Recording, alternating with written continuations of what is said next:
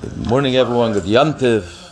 Shana Teva, Limud HaChassidus, Darkei HaChassidus, Gaseva Sichasemu. Today is the Rosh Hashanah of Chassidus, Yutas Kislev, the yahrzeit of the Magid.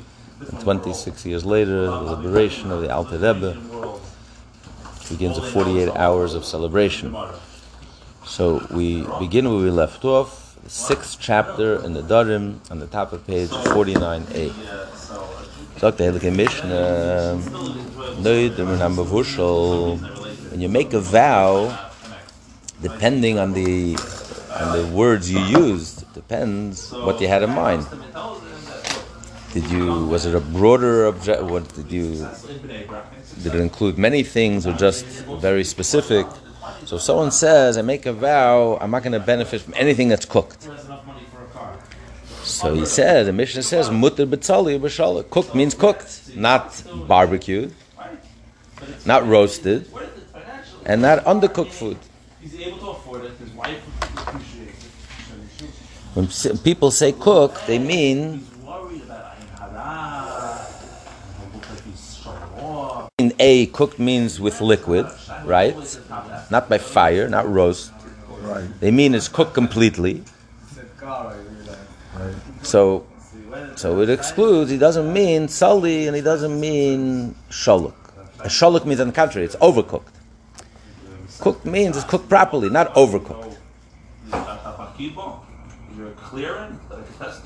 That's how the Rashi says. Rashi says shaluk is overcooked. The Ran says shaluk means undercooked. The Ran says even though shaluk in general throughout Shas means overcooked,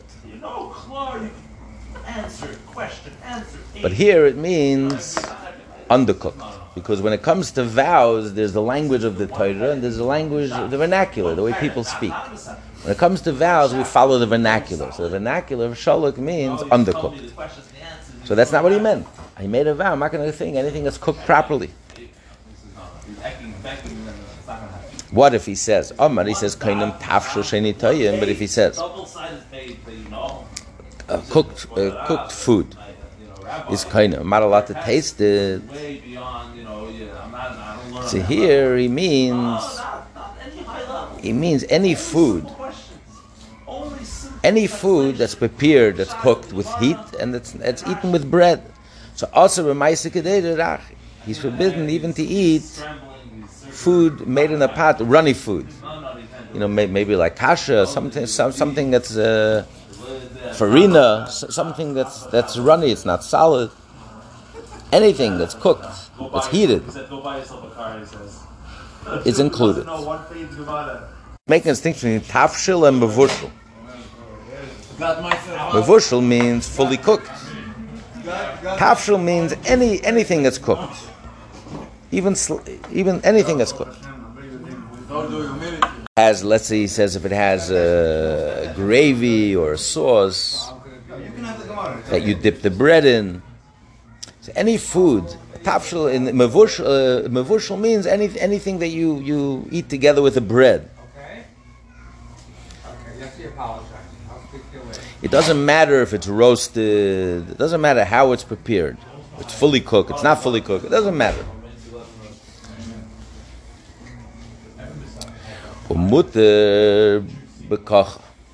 But you're allowed to eat solid foods.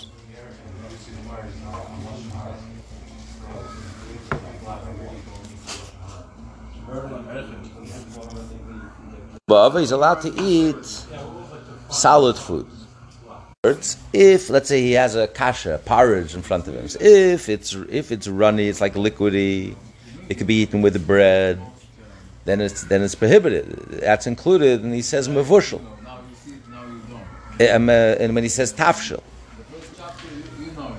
a cooked food which is which is eaten together with the bread, where you dip the bread in, it's liquidy and it's it's it's, it's running.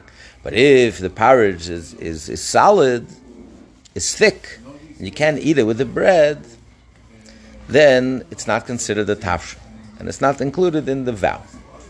Mutabav. Mutter bebeya turmut. You're also allowed to eat a turmut egg.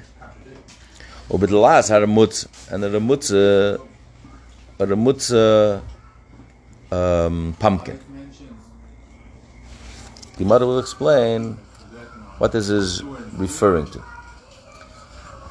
So since these two items are not typically eaten with bread, so therefore it's not included in the vernacular when you say um, tafsha. It's not a tafsha. In a mavushal and tafshil, mavushal means not only it's eaten with bread, but it is also it's also cooked with water, hot liquid, and it's fully cooked. Not too little, not too, not overcooked, not undercooked. Tafshil, however, just means it's eaten with bread. It doesn't matter how it's prepared. It doesn't have to be with water. It's liquid. It could be roasted. But as long as it's as it's liquidy and it's e- eaten with bread, then um, it's it's it's included in the term tafshil. Okay, then the Mishnah continues. I know the If someone makes a vow, I'm not going to eat a, pre- a, preparation of a pot, anything that was made in a pot, in the only food that's forbidden means extensive boiling. The suah is boiling, boiled food. For example, there's certain grains that you need extensive boiling. That's called a maisa. You can't eat the grain unless unless it's extensively extensively boiled. Like uh, he says, chilka, grits of wheat, or other types of grain split in halves. Targin, grit split into thirds, or tisni, grit split into quarters. Silas, fine flour, rice. Um, grit split into fifths. All of these have to be boiled. So that's the only thing that he that uh, is, he's referring to. That's prohibited. The last thing he says, if he says anything which goes into a pot, I'm not allowed to taste it. Also, he's prohibited from anything that's cooked in a pot anything that goes into a pot, even if it's a minimal, a minimal cooking, a minimal boiling, it's already it's it's it's, it's prohibited. Okay, that's the Mishnah. Sagt the Gemara, Tanya will learn the Bereis, uh, Rabbi Yeshua uh, Rabbi Yeshua says that roasted food, if he says, he makes a vow that that which is cooked, it also includes roasted food, not only food that's cooked with hot liquid even though he has no proof, his position that roasted is included. But Zeichel is an allusion to it in the pasuk. Shnemer says, because it says in the pasuk in Chronicles that they cooked the Pesach offering in fire the way it's supposed to be. Pesach, the Paschal lamb, has to be roasted, but the pasuk uses the expression it was cooked. Cooked is usually used when you cook it in hot water, in liquid, hot liquid. And here the pasuk uses cooked even for roasting. So when he says, "I make a vow, I'm not going to eat eat anything that, that that's cooked," it also includes anything that's roasted. That's Rabbi Yeshia's opinion.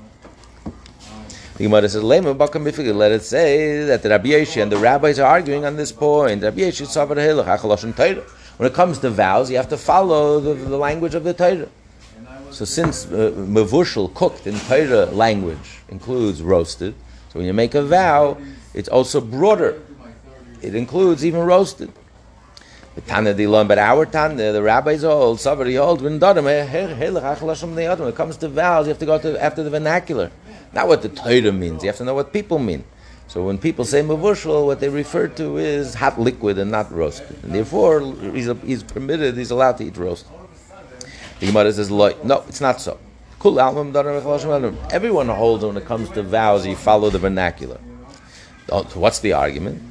Marki Asre, Marki Asre, each one had a different place. In the place of Rabbi, uh, in the place of Rabbi Yeshia, even the vernacular, people would refer to roasted as cooked. In the place of our Tana, in the place of our Tana, when people would say cook, they would refer to cook with hot liquid and not roasted. Marki Asre, Marki Asre. In the local locale of our Tana, uh, litzli kadal litzli, litzali kadal litzli. Anything that's roasted is called tzli. Mavushal, kadal mavushal. Anything that's cooked with hot liquid is called mukuk. Basa Rabbi Yesh in a place in Yeshia, I feel tzali kadal mavushal. Even something that's roasted is also called mavushal. Frag the Gemara of Akron How could you say that?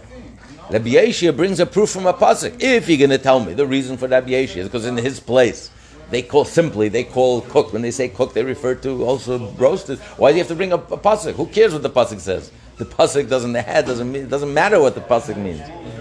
All that matters is what the vernacular, what people think, what people refer to, what they mean in their expression. So why is he bringing up? So we see clearly, no, that his reasoning is because we find it in the pasuk.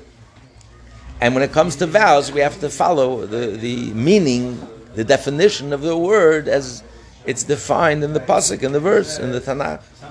Gemara says no, no. Really, our second explanation is correct. In the place of Rabbi Yeshua, that's that was a vernacular. Asmachta B'alma, just bringing a, a support, a scriptural support that the expression of the people is already. We find an allusion to it in the in, in the Torah, but not that's the criteria because the criteria is the vernacular. Says in the Mishnah, Koinim Tafshil. But if he says I make a vow that Tafshil, not Mavushal, Tafshil, a cooked food, he's forbidden even any runny food that's made in the pot. But he's allowed to eat solid food. You might ask for Tafshil, no, what do you mean? He said Tafshil. A solid porridge is also a tafshil, is also cooked in a pot. Why should it be permitted? So Abaye Abaye answers, Hai Tana, komidim sacha be'lift. Our Tana holds anything that's eaten together with bread, tafshil kadol. A cook is something that you cook, you eat together with the, bread. So anything that's runny and you can dip the bread in, that's called a tafshil. Anything that's solid on its own, it's not called a tafshil. In other words, in the place of the Tana, in that time, in that era, in that locale, in that location, that's what he meant when he said a tafshil.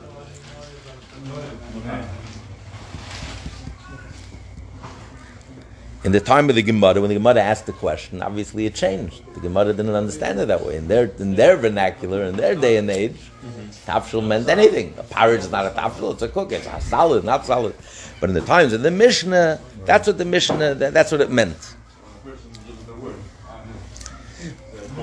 And Vahatanya, like we learn in the Braisa, he's not asking, a question, he's bringing a proof. Like we learn in the Braisa, Anoidim and a tafshil, also b'chom and Someone makes a vow from a tafshil, he's prohibited in all types of cooked. Also, betzali, b'sholik, and bushel. Doesn't matter if it's a barber, if it's roasted, if it's overcooked, undercooked, or it's regularly cooked. Also, behitri, behitri is rakis. He's forbidden from tender squash. Because again, since it's tender, it's, it's liquidy, it's tender, you can you can dip into it. Why? Because sick people would eat their bread with their squash. So he's giving a reason. Why is it included? Why is it included, the, the, the tender squash? Only because it's eaten together with the bread. For sick people eat it together with the bread. So therefore it's included in the category of a tafshil. So we see clearly that in those days when he said tafshil, it means any food that's eaten together with bread. Um, is it so? It's not so, because Rabbi Yirmiyah Cholosh, Rabbi Yirmiyah once was sick. All the Elasiyu, so a doctor came to heal him. He saw a uh, he saw a squash that lay in the house. Shafki v'nafik. He left Rabbi Yirmiyah and went outside. Amma, the doctor said, Malach Mois. He has the angel of death in his house. I'm going to heal him. He's eating squash. It's killing him. Food is your medicine, and food food is what kills you. What's killing half of America? Obesity and all the illnesses that comes. We're eating ourselves to death, especially the junk food that we eat. So, the the he says he's eating he's eating death, and you know, I should come to heal him. It's like counterproductive. What's it going to help me? Here I'm giving him medicine, and here he's eating himself to death. So what do we see? We see that squash is not good for you. So what do you mean the sick people eat squash with their tender young squash with their bread? So mother says like kasha. It's not a question. It depends. If it's tender, then it's healthy for a sick person. But if it's hard, hard squash is killing you. It's very unhealthy. So the doctor was very wise. See, Rava Barulama, Rava, the son of Allah said, In the story, he was dealing with the squash itself. The squash itself is no good for the person. The Braisa is talking about the inside of the squash, which is very healthy. Would have said. The inside of a squash, cook with leek. Inside of a squash, cook with leek, are very effective for healing. Loliva is like the soft part. The inside of the squash, which is soft. So the outside of the squash, the kragufi, the outside of the squash, that, that's no good for you. But the inside, the soft part, is very healthy for you. Liva the krab silka and the liva the kitna bekutcha, and also the inside of flax plant, eaten with kutach, is like a cheese, old cheese, old milk, sour milk, is together is very healthy. Right. And moldy bread crust, sour milk and moldy bread crust, right. is very, yeah, penicillin. See, they knew penicillin then. It's very healthy for you. But you're not allowed to repeat this in the presence of the Amaratzim, of the boors. Uh, why? Because if everyone knew about it, that the inside of a flax plant, together with the kutach, with the moldy milk, with the moldy bread and the sour milk, is good for you, they would they would uproot the flax before they could be harvested. So you shouldn't put this knowledge in the hands of those who won't know, won't know what to do with it, who will abuse it. So he says, don't publicize this. This is insider's information. Right? People in the world would say, what did I do? Right? Rav Amar, Rav said, Man Choylin, when the Braisa says that squash is good for the sick, he meant the Rabbanon, the rabbis, the Torah scholars. He didn't mean sick, literally sick. If you're physically sick, the doctor is right. Any squash is no good for you. But he's referring to specifically the Torah scholars. Why do they call them sick if they're healthy? Because in general, the Torah scholars are a little more feeble. They don't work out. They don't go to the gym. They don't work out like anyone else. The Torah makes you weak. They look a little uh, nebbish. You know, when someone sees a Torah scholar, they don't run across the street. You see Uncle Tony, you run across the street. you see a Torah scholar, no one is afraid. No one starts quacking in their booths, in their boots, and shaking. See, we're talking about healthy, healthy, healthy people. They're healthy, but they eat the bread with squash. So for sick people, squash is no good. But for a healthy person, there's nothing wrong with eating squash. Okay. Rava Rava, consistent with his reasoning, Amar Rava, we continue on side B, 49b, Kemam Matzlinan,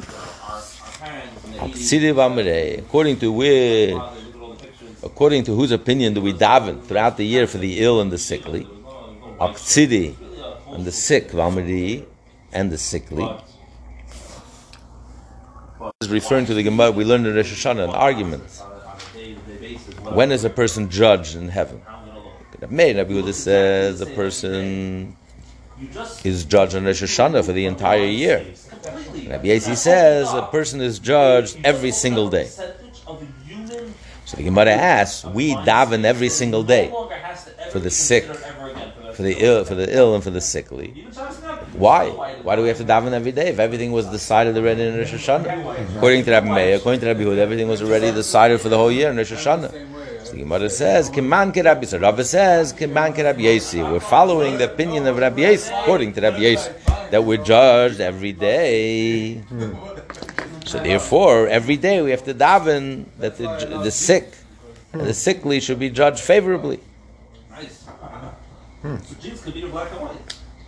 What we're trying to say is the concept. It doesn't have to be black and white. Okay. The point is so that we make the, the, the big things. Okay, but okay, let, us just finish this piece. Since he says ksidi sick and the sickly, he's referring to two different categories. One is those who are literally sick, and the others are the rabbis he calls sickly because they're feeble, they're sickly, they, they don't, you know.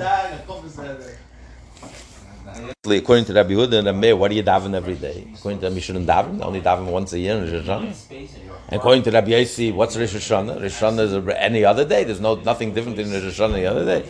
Everyone knows Rosh Hashanah is the day of judgment. Rabbi Yossi is arguing that Rosh Hashanah is Rosh Hashanah. So the Ran says, even according to Rabbi and Meir, everything has already been decided in Rosh Hashanah.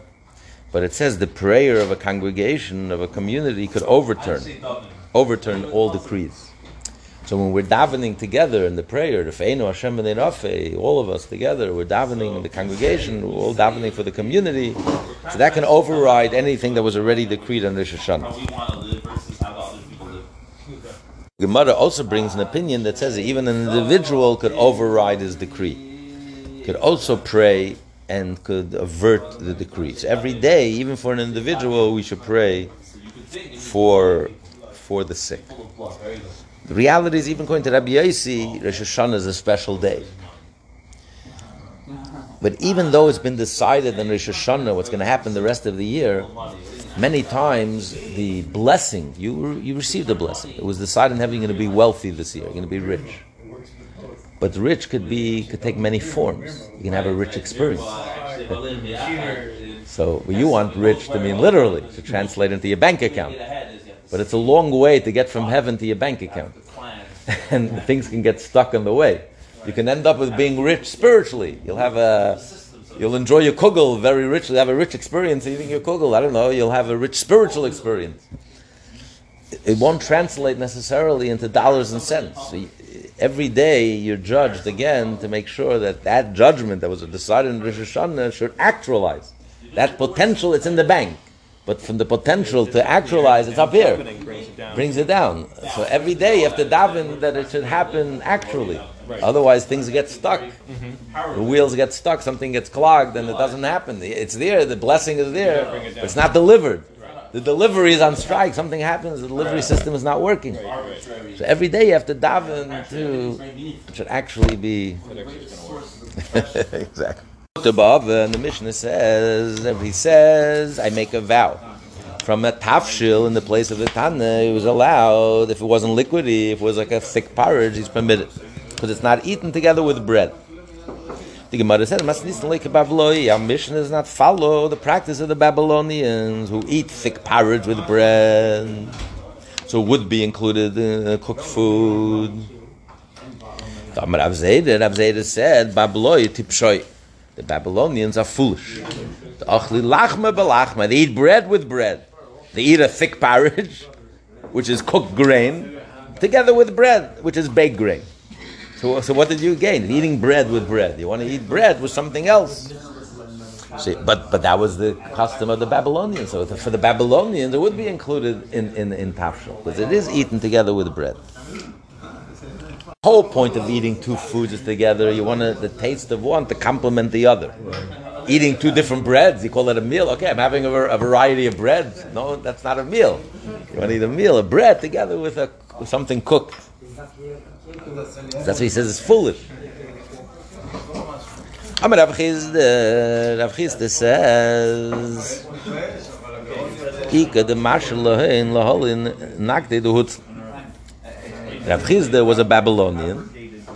He said, is there someone who would inquire Laholin Nagdone de Hutzel, the meticulous diners in the city of Hutzel, the, the experts, the foodies, the food experts. Hutzel was a city in Babylonia, and they were very fastidious when it came, when it came to their food. They knew their foods.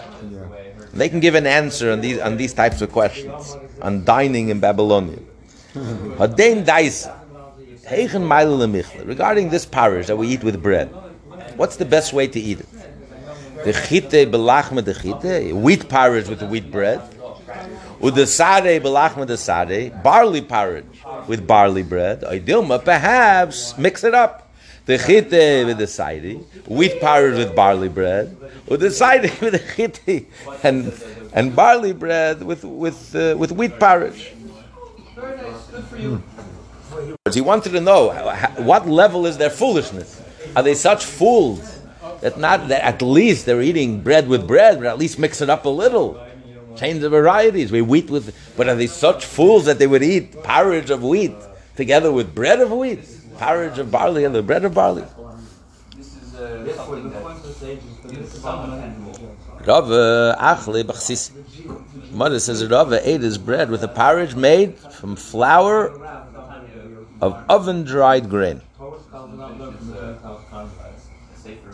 It's a it's it's a flour ground. It's grinded from early ripened wheat. that has been roasted. So it has a sweet flavor. So Rava would eat his bread with a porridge made from the flour of oven dried grain. Rabba Baravuna, Ashkel Rav Huna, the Kochel Daisa, Betzbas. Rabba bar Rav Huna found Rav Huna, his father, eating porridge with his fingers. Amalei. So he said, Amai Kochem Arbidei. Why is the master eating with his hands, not with a spoon? Amalei. He said, Hachamara. This is what Rav says. Daisa, Betzbaita, Basim. Porridge eaten with one's fingers sweet. Choldechen besartin. All the more so when eaten with two fingers. Choldechen loss. How much more so if you eat it with three fingers, it's even sweeter. Because the sense of touch is connected to the sense of taste. It's part of the taste. You touch it. You know, it's part of the taste. Uh, Rav said to his son Rav said to his son, Mezamnim loch lemechel daisa parsa. If they invite you to eat parrot somewhere at parsa, you should travel up to a parsa, right, which is four mil. Lemechel bitzer the tura, but to eat steak, eat of eat meat of ox meat at los parsa. You should go 12, uh, 12 mil, three parsa. Parsa is like three thousand feet. I mean, a, a mil is three thousand feet. So four parsa uh, is like 12,000 feet. It's, it's, it's, it's, a, it's a little over two miles. You should go two miles to eat porridge. And you should go up to six miles to eat to eat meat, a juicy piece of meat. When you, if you have to go to the restaurant, you should travel Amalei Rav Rav Chia B'rei, Rav said to his son, Chia, v'chein Amalei Rav Huna, Rav Huna said, Rav B'rei to Rab's son, Kol midam, leitifle kamirab. After eating anything, you should not spit in front of your teacher. Levar min krove daisa. Exception, exception is squash or porridge. If you need to spit, you should do so. Why? Shein doimen lepsilta shalever. Because they are indigestible like lead. So you have to spit it out. Don't be polite and and um, and digest it. In other words, the, the, the spit that comes into your mouth after eating squash or porridge is dangerous if you swallow it. It's as dangerous as if you're swallowing lead. Lead is what they used to kill a person. One of the four misses, they would hot lead. They would boil the lead and pour it down your throat. So it's it's it's it's uh, it's also poison. So he said it's, it's like lead. It's like it's like killing you. Previous one, like a Jew's putting another Jew. Afilu kameshavar malka plate. Even if you're sitting in front of the king, King Shapur, you should also spit it out.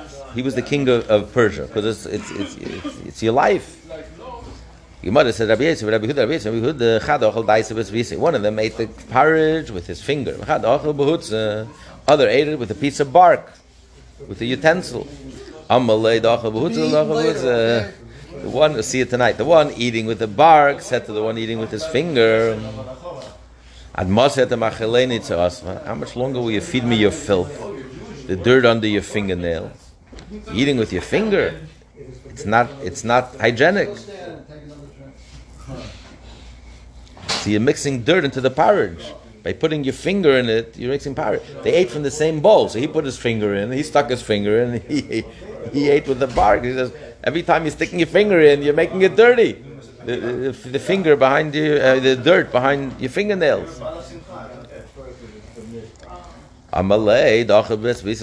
The one who ate with his finger said to the one who ate with the bark, and ruka, ruka till when? You're going to feed me your spittle. Because he took, he took his, he took with the bark and, and put it into his mouth, and the saliva was on the bark, and he put his, his saliva back. Double dipping, right? One second, and the finger, he ate it with fingers, no saliva, or use a different finger. Every time he uses a different finger. Because the one who's eating with his finger, he, he, he licks the, the saliva off. He cleans the saliva before he puts his, his, But the one who's eating the the bark, is not. Mm-hmm. Well, he's licking the plate, he's not eating the, uh, the utensil. So he's putting the saliva back in. Kids will say ABC. Rabbi Yehuda, Rabbi Shimon, Aisel, Kamayu, bluffs. Bluffs and figs. They brought figs before, bluffs and figs for Rabbi Yehuda and Rabbi Shimon. The f- bluffs and figs are very hard to digest. Rabbi Yehuda, Achal, Rabbi Shimon, Rabbi Yehuda ate. These figs, Rabbi Shimon didn't eat. Amle, Rabbi Yehuda would have said to Rabbi Shimon, my time I wanted to eat it. Amle, Rabbi Shimon, Elu and Yitzim, Nemayim Kalik. Because these figs are so hard to digest, they will never emerge from the intestines. it's a one-way street. It goes in, they'll never come out.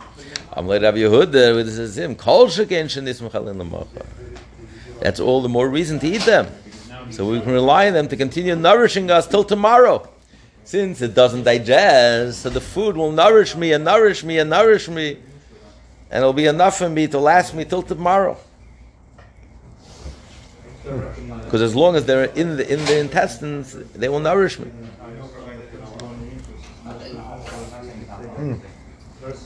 So he's saying, even though it's not good for your digestion, but someone who's very poor, by the way, that's one of the reasons it says that the, the Yidden were ate matzahs. Why did the Yidden eat matzahs in Mitzrayim? Why did they feed them matzahs in Mitzrayim? Because matzahs is a food of slaves because it's very hard to digest. So it keeps you satisfied for a long time. Food that's easily digested, you know, you get hungry right away.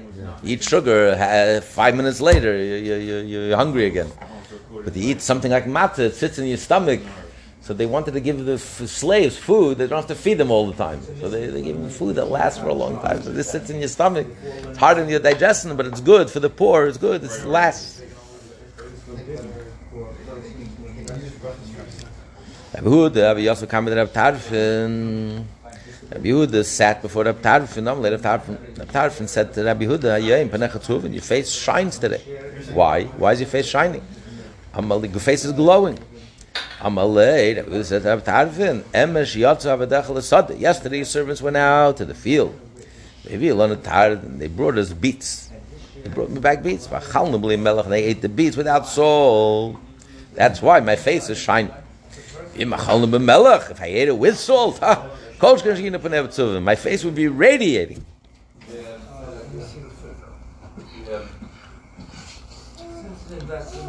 In other words, he, he wanted to he wanted to say as if it's he had an excuse. Why is his face radiating? Something superficial, but that wasn't the real reason. There's a much deeper reason why why Tarfon's face radiated. Says the Baal Shem Tov kept a bottle of uh, in front of him always, so people would see his face would turn red. He said, his face turned red. They would say, ah, probably had a l'chaim. His face turned red. Aber he ma- he matem Rabbi Yehuda, a certain Roman, Roman noblewoman. One said to Rabbi Yehuda, Moire a decider and a drunk. How could a rabbi who has to decide legal issues become so intoxicated? Why does she say that? Because his face, his face was red. So she thought he must, he must be a drunk. Amalei, Rabbi Yehuda said to her, "Hem nusa b'dah eats by the honor of that woman." The pischa. Uh, I'm swearing. If I'm swearing falsely by honor, I'm, I'm telling the truth that the only wine I ever t- I only drink is kiddush, havdalah, and the four cups of Pesach. So my face is red. It's not because of, of, of I drink. V'chagrani tzedoim in Pesach ad atzeres, and I have to after drinking four cups, I have to tie my head, my temples. I have such a headache from Pesach to Shavuos. I have to bind my head. My head is hurting. We see the halacha that even if it hurts you to drink wine, you're obligated to drink the four cups of wine, even if it gives you a headache. Essentially, there's very little. But it doesn't say that about Kiddush and Havdalah. Kiddush, you can make Kiddush and, and Challah. Havdalah, you can make other, and beer. But wine, you have no choice. You have to drink wine. Hmm. Ella rather, Chachmas Adam Taripanav. The real reason his face radiated because the wisdom of a person radiates his face. The more wisdom radiates, the face can't hide. The face is, comes from the word panim, comes from the word pnimius. Your whole inside is written on your face. A person who's selfish and self-centered, you can't hide it. A person who's coarse and crass, you can't hide it. You can try to cover it up, but you can't hide it. Someone who's refined, you also can't hide it. You look at the, the face, there's a certain refinement you just can't hide. So the face radiated from within, from his wisdom. So he told his Rebbe, why, am I, why is your face shining? He said, because I ate beets. That wasn't the real reason. That's what he tells Rabbi Tarfon. The real reason was because of the inner wisdom. Amli Utzeduk, Rabbi Yehuda, this uh, Sadducite said to Rabbi Yehuda, Daimin, your face, is, is, it seems like ikim lavid ibis, ikim gadli chazed. Either someone who makes money from lending with interest, so you can play golf all day. You don't even have to work for a living. You're so wealthy, you take your money, and your money earns money. You may you, you lend it out, and your money earns money. While you're, you're vacationing and having a good time, your money is earning your money. Or like those of pig farmers, which is very highly profitable.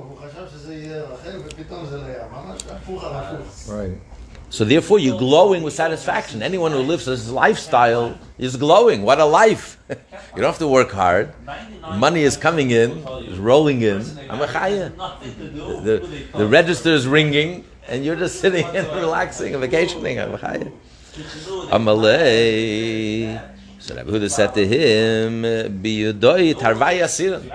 None of these is an option for us. In Yehuda, by the Jews, I, we can't raise pigs, and we're not allowed to lend with interest. So that, that can't be the reason. Ella, rather, the reason is Etzim Barba Beisakisi Islin Min Beisad Midrash. I have 24 lavatories, bathrooms in my house in the study hall. Every hour, I enter into a different one, and that explains my shiny face. All of health, the Rambam says this. Modern medicine has no clue. They're so clueless, it's shocking. The Rambam says all of your health is in your digestive system. If you have a healthy digestive system, you're, you're robust. If you don't have a healthy digestive system, you're sick. It's going to lead to all sorts of sicknesses. Modern medicine doesn't even pay attention to your diet. In medical school, I don't know, if they spend one hour or maybe one day teaching you about diet and eating and what you eat in your digestive system. They do today? Okay, maybe it changed. But the, the way they feed sick people after they recover, it seems like they, they must have all fallen asleep when they taught them in medical school. How health is so connected to your digestive system. The Rambam says if your digestive system is healthy, if you have easy, smooth bowel movements, your digestive system is e- smooth and easy, you'll be healthy. And if not, all illnesses come from that. So he says, because I, I clear my digestive system and have smooth uh, bowel movements, and every hour and the hour, and therefore my my face is glowing. Just telling the guy this. The real reason is because, like we said, the wisdom. But he wouldn't understand that. So he says because of, he gave him a physical reason because I have loose bowel, I have good bowel movements, and I clear myself. Ben Midrasha, and Rabbi Yehuda would go to the study hall, shakel gulfal kat. He carried a jug on his shoulder, and he would sit uh, sit on the jug in the study hall. That was his chair. Amari said, "Gedele melach shemachabed says by leo. How great is the labor gives honor to those who perform it.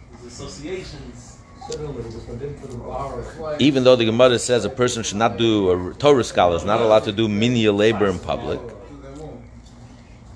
but he excused himself. Why am I doing meni- menial labor in public, carrying my chair, carrying this jug? He could have left it in shul, and he has his permanent chair. Why every day he would carry it back and forth? Because he says it gives him honor. Because he wouldn't have to, he wouldn't have to. Otherwise, he would have to sit on the floor in the study hall. So like this, he can sit. He can sit on the on the jug. And the Gemara said, Reb Shimon, Shakel, Tzanal, Katvet. Reb Shimon would carry a basket on his shoulder, and he would sit upon it and use it as a chair. So every day, we take it back and forth. He would sit instead of sitting on the floor. He would use the basket as his chair. Amar, he said. Again, how great is labor? It gives honor to those who perform it. He was excusing himself. Why are you schlepping in the middle of the street? Imagine you saw the rabbi schlepping in the middle of the street. You know, it's not it's not but but he's explaining himself why he did it. Gemara said, "Dvisa the Rabbi Yehuda nafkas noktas am." Buddha's wife went out to the marketplace and bought wool of the Galime, the hood. She made, she fashioned a superior cloak for him. When she would go out to the marketplace, she would wear it. Kadnofik Rabbi Huda Rabbi Huda would go to daven. He would wear it in daven. When he would put on this this special uh, special uh, cloak, he would make a bracha. Blessed is Hashem who wrapped me in this robe. Blessed is He who wrapped me in this robe. Zim nechad got uh, Tanisa once Reb Gamliel decreed a fast. It was a terrible situation; they needed to fast. Yehuda did not did not appear, didn't come, and didn't join them during the fast. Amalei. They said to Reb Shimon Gamliel. The Buddha didn't come because he has nothing to wear. Reb Shimon Gamliel send the garment to Rabbi Yehuda, refused to accept. Continue on 58, Dalit Sips. The Taz, he, I mean, Rabbi Yehuda wanted to explain why isn't he accepting the garment. So he lifted a part of the of the mat which he was sitting on, and miraculously Getting benefit from having, getting there was a, a tr- there was a whole treasure of coins. Amalei l'shulchan, He said to the messenger, "Chazi ma'ika, you see what I have here? You see how much wealth I have here? Meal nichale this hane b'dein. I don't want to benefit from this world." So that's why she made one garment, and they would share with his wife. when she had to go out, she wore it, and he had to daven, he wore it. He says, not not because if I want, I can take all the wealth of the world I want. It's right under my mat. But I don't want to. I don't want to benefit from this world. I just want, and therefore he refused to re, to receive the garment. That's why he didn't show up. He didn't have a garment. I guess his wife his wife was using it. Embarrassed to wear a cloak that his wife wore. It was like it wasn't a, it wasn't, necessarily a men's thing. It was like uh, interchangeable. Uh, Yantiv everyone. To be continued.